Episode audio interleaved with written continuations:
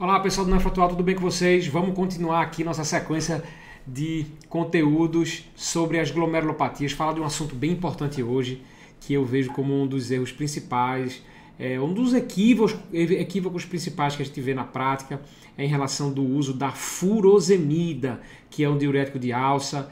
Como é que a gente deve pensar sobre a furosemida no paciente com síndrome nefrótica, com doença glomerular. Isso serve também, vai servir também para a avaliação e a dosagem de pacientes com insuficiência cardíaca, com doença renal crônica, com cirrose, mas especialmente aqui eu vou falar para vocês como é que a gente imagina, como é que a gente pensa o mecanismo de ação e por que é que a gente tem que otimizar o uso da furosemida e como fazer o uso da furosemida de maneira adequada. Então eu selecionei para vocês aqui 10 justificativas para que a furosemida não tenha sua ação adequada, como se imagina. Então, muitas vezes na enfermaria de nefrologia, os residentes de clínica que vêm rodar com a gente, os R2 de clínica, eles chegam lá e ficam assustados com a dose que a gente faz de furosemida nos pacientes com síndrome nefrótica e ficam meio assustados porque a gente usa uma dose excessiva, uma dose mais alta do que eles estão habituados a utilizar. E aí um dos motivos de eu trazer essa aula é porque eu falo muitas vezes sobre esses 10 pontos ou as 10 justificativas que fazem com que a gente utilize uma dose mais alta do que o habitual, do que é habitualmente utilizado, por exemplo, na insuficiência cardíaca, na cirrose ou até mesmo na doença renal crônica.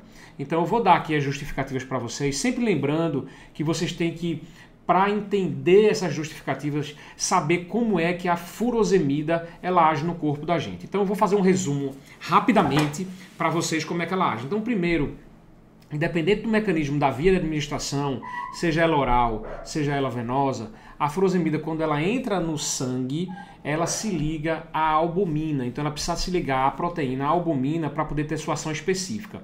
Então como é que ela faz? Como é que é o caminhar dela no sangue chegando no glomérulo? Então quando ela chega no glomérulo, ela chega na arteríola aferente.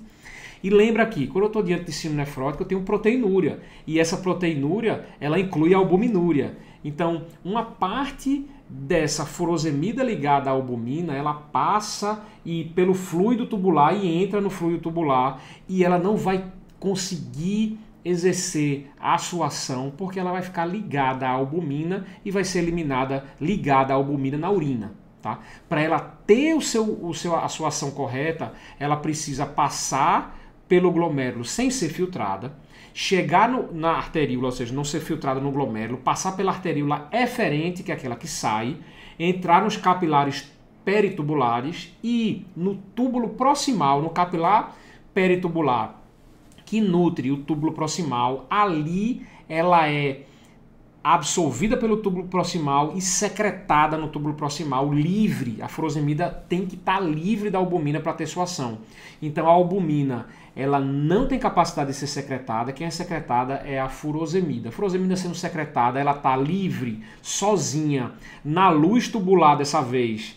Ela vai percorrer o túbulo proximal, a porção descendente fina da alça de Henle, quando for na porção ascendente espessa da alça de Henle, vai acabar bloqueando ou inibindo a reabsorção tubular de sódio, potássio e 2-cloro no cotransportador, no transportador sódio, potássio e 2-cloro, fazendo sua ação. Se ela bloqueia a reabsorção de sódio, de potássio e de cloro, naturalmente ela vai ter uma maior ação, promovendo natriurese, perda de sódio. Então, perda de sódio, perde-se água, porque eu não vou ter o mecanismo de concentração medular, então eu não vou ter uma ação tão importante do ADH já no coletor, tá? E aí eu vou ter uma tendência a ter uma perda de sal e de água pela urina, uma perda maior de água do que de sal, por isso que a gente causa com a furosemida hipernatremia pela incapacidade de concentração urinária medular. E aí o paciente vai ter natriurese, aquarese e correção da hipervolemia e correção também da hiponatremia, que é induzida muitas vezes pela síndrome nefrótica. Então eu preciso de todo esse mecanismo acontecendo de maneira harmônica para poder ter uma ação eficaz da furosemida. Então vocês já entendam aqui que na síndrome nefrótica tem várias diferenças, na doença renal tem várias diferenças, porque o sítio de ação e aquele transportador da furosemida, ele não estão de maneira não estão funcionando de maneira harmônica no corpo, eles não estão de maneira fisiológica sendo representados no corpo, e aí a gente vai ter a resistência ao uso da furosemida, e os mecanismos eu vou explicar para vocês agora, tá bom? Então, o primeiro mecanismo que a gente tem muitas vezes é na doença renal e na síndrome nefrótica, a redução do número de néfrons. Então, vai ocorrer de a furosemida passar por aquele néfron está esclerosado, e ele não vai ter a sua ação, ou seja, em pacientes com doença renal, seja ela com síndrome nefrótica, com lesão renal aguda síndrome nefrótica, com doença renal, com glomeruloesclerose já da síndrome nefrótica, esse paciente não vai ter a quantidade de néfrons para poder ter sua ação adequada, porque ele vai precisar ser secretado, e o túbulo proximal, por exemplo, está esclerosado. Ele tem uma glomeruloesclerose e tem uma atrofia tubular com fibrose intersticial, então o túbulo proximal não vai conseguir secretar, então eu tenho uma incapacidade de ação da furosemida naquele néfron. Então, se eu tenho uma redução do número de néfrons por glomeruloesclerose, eu vou ter uma resistência à furosemida. 2. Redução da taxa de filtração glomerular. Então, quando eu reduzo a taxa de filtração glomerular, também eu vou reduzir a ação da furosemida. Isso aqui é intuitivo. 3. Eu vou competir com outros ânions orgânicos presentes na doença renal. Então, se eu tenho um paciente que tem doença renal, outros ânions orgânicos vão estar ligados à albumina e a furosemida vai ficar livre no plasma sem conseguir ser secretada pelo túbulo proximal nem filtrada. E aí ela não vai ter sua ação no túbulo, na alça de Henle, porção espessa da alça de Henle. Então, eu tenho uma competição da furosemida por outros ânions. Tem 10 motivos, segura aí. 3. 4. Albuminúria, foi aquilo que eu falei no início. Se está ligado à albumina e ele sai grudada com a albumina no fluido tubular, porque eu tenho proteinúria, porque eu tenho albuminúria, vai acabar que não vai ter sua ação. Na hora de ele ligar-se ao transportador sódio potássio 2-cloro, ele não consegue ligar porque ele está ligado à albumina. Então não tem sua ação. Então na presença de albuminúria eu não tenho sua ação. E de hipoalbuminemia também não tenho sua ação, porque vai ter uma concorrência muito maior por outros ânions. Lembra que eu falei, na doença renal crônica eu já tenho. Imagina se eu tiver uma doença renal com acúmulo de outros ânions orgânicos e ter hipoalbuminemia. Vai ser uma competição muito maior. Então na hipoalbuminemia também eu tenho resistência à furosemida. O sexto tópico aqui é que quando eu uso a furosemida durante um tempo maior, se eu sou usuário crônico de furosemida, a gente vê isso muito na IC, na doença renal crônica, a gente vai ter, como eu tenho uma maior natriurese proveniente da alça de Henle, da porção espessa da alça de Henle, eu vou ter uma maior chegada de sódio no túbulo distal, e a gente tem um cotransportador, o NCC, que é o transportador onde age o tiazídico, que ele vai fazer com que haja absorção de sódio também por aquele canal ENAC. Então tem dois canais importantes ali, que é o canal epitelial de sódio e NCC, que esse NCC e o canal epitelial de sódio vai fazer com que haja uma absorção de sódio. Está chegando mais sódio ali, ele vai acabar absorvendo mais sódio.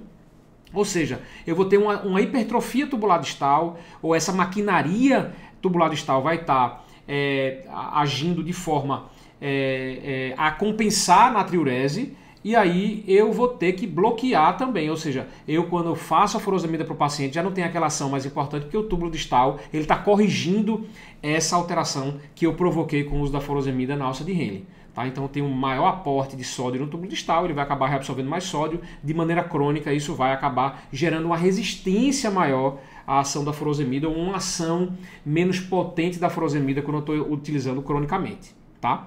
Então esse é o sexto tópico. O sétimo é o aumento da reabsorção de sódio por hiperatividade do ENAC, esse canal epitelial de sódio presente no túbulo distal, tem a presença dele no túbulo proximal, principalmente no túbulo distal.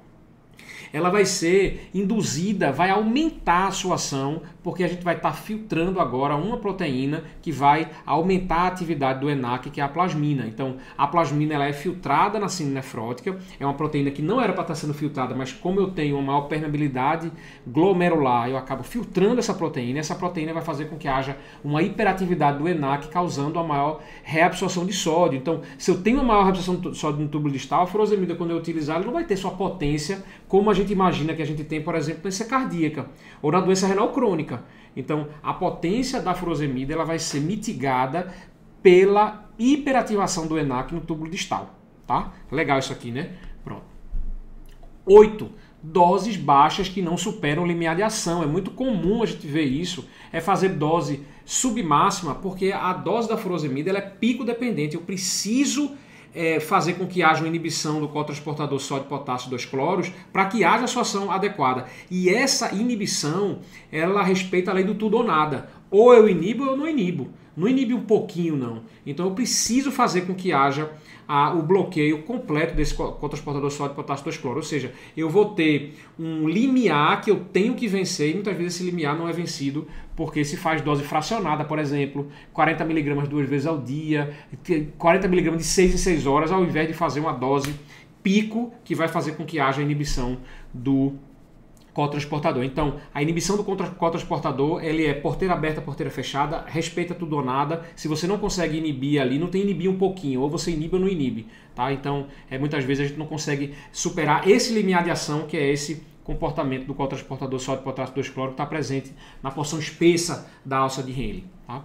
O uso de anti-inflamatório, que vai diminuir a secreção tubular proximal de furosemida. Tá? Então, se você está usando algum tipo de anti-inflamatório, ele vai fazer com que haja uma inibição da secreção tubular proximal de furosemida, fazendo com que não tenha sua ação. E, por último, uma dieta muito rica em sal. Então, não adianta ficar tomando furosemida e comendo muito sal, porque a furosemida não vai ter sua ação. Então, você vai ter que fazer uma dieta restrita em sal, para potencializar a ação da furosemida. Então esses são os 10 principais, as 10 principais peculiaridades e as 10 principais características que fazem com que muitas vezes os pacientes que vocês estão acompanhando na enfermaria de nefrologia ou na enfermaria de clínica médica que tem síndrome nefrótica e que precisa de uma dose aumentada de furosemida, esse é o motivo que precisa de uma dose aumentada e esse é o motivo de eles terem algumas vezes resistência ao uso da furosemida, ou seja, dose mais alta, intervalos mais curtos, tá? E associação de outros diuréticos para poder potencializar a ação dela se for de uso crônico principalmente. Tá bom, pessoal? Gostaram dessas dicas? Acha que valeu alguma pena? Acho que valeu a pena ficar ouvindo aí, tá? Fez sentido o que eu falei? Vocês têm alguma dúvida? Coloca aqui pra gente na caixinha, pergunta aí que eu tô aqui à disposição para responder. Um forte abraço e até o próximo vídeo falando sobre glomerulopatia. Até lá!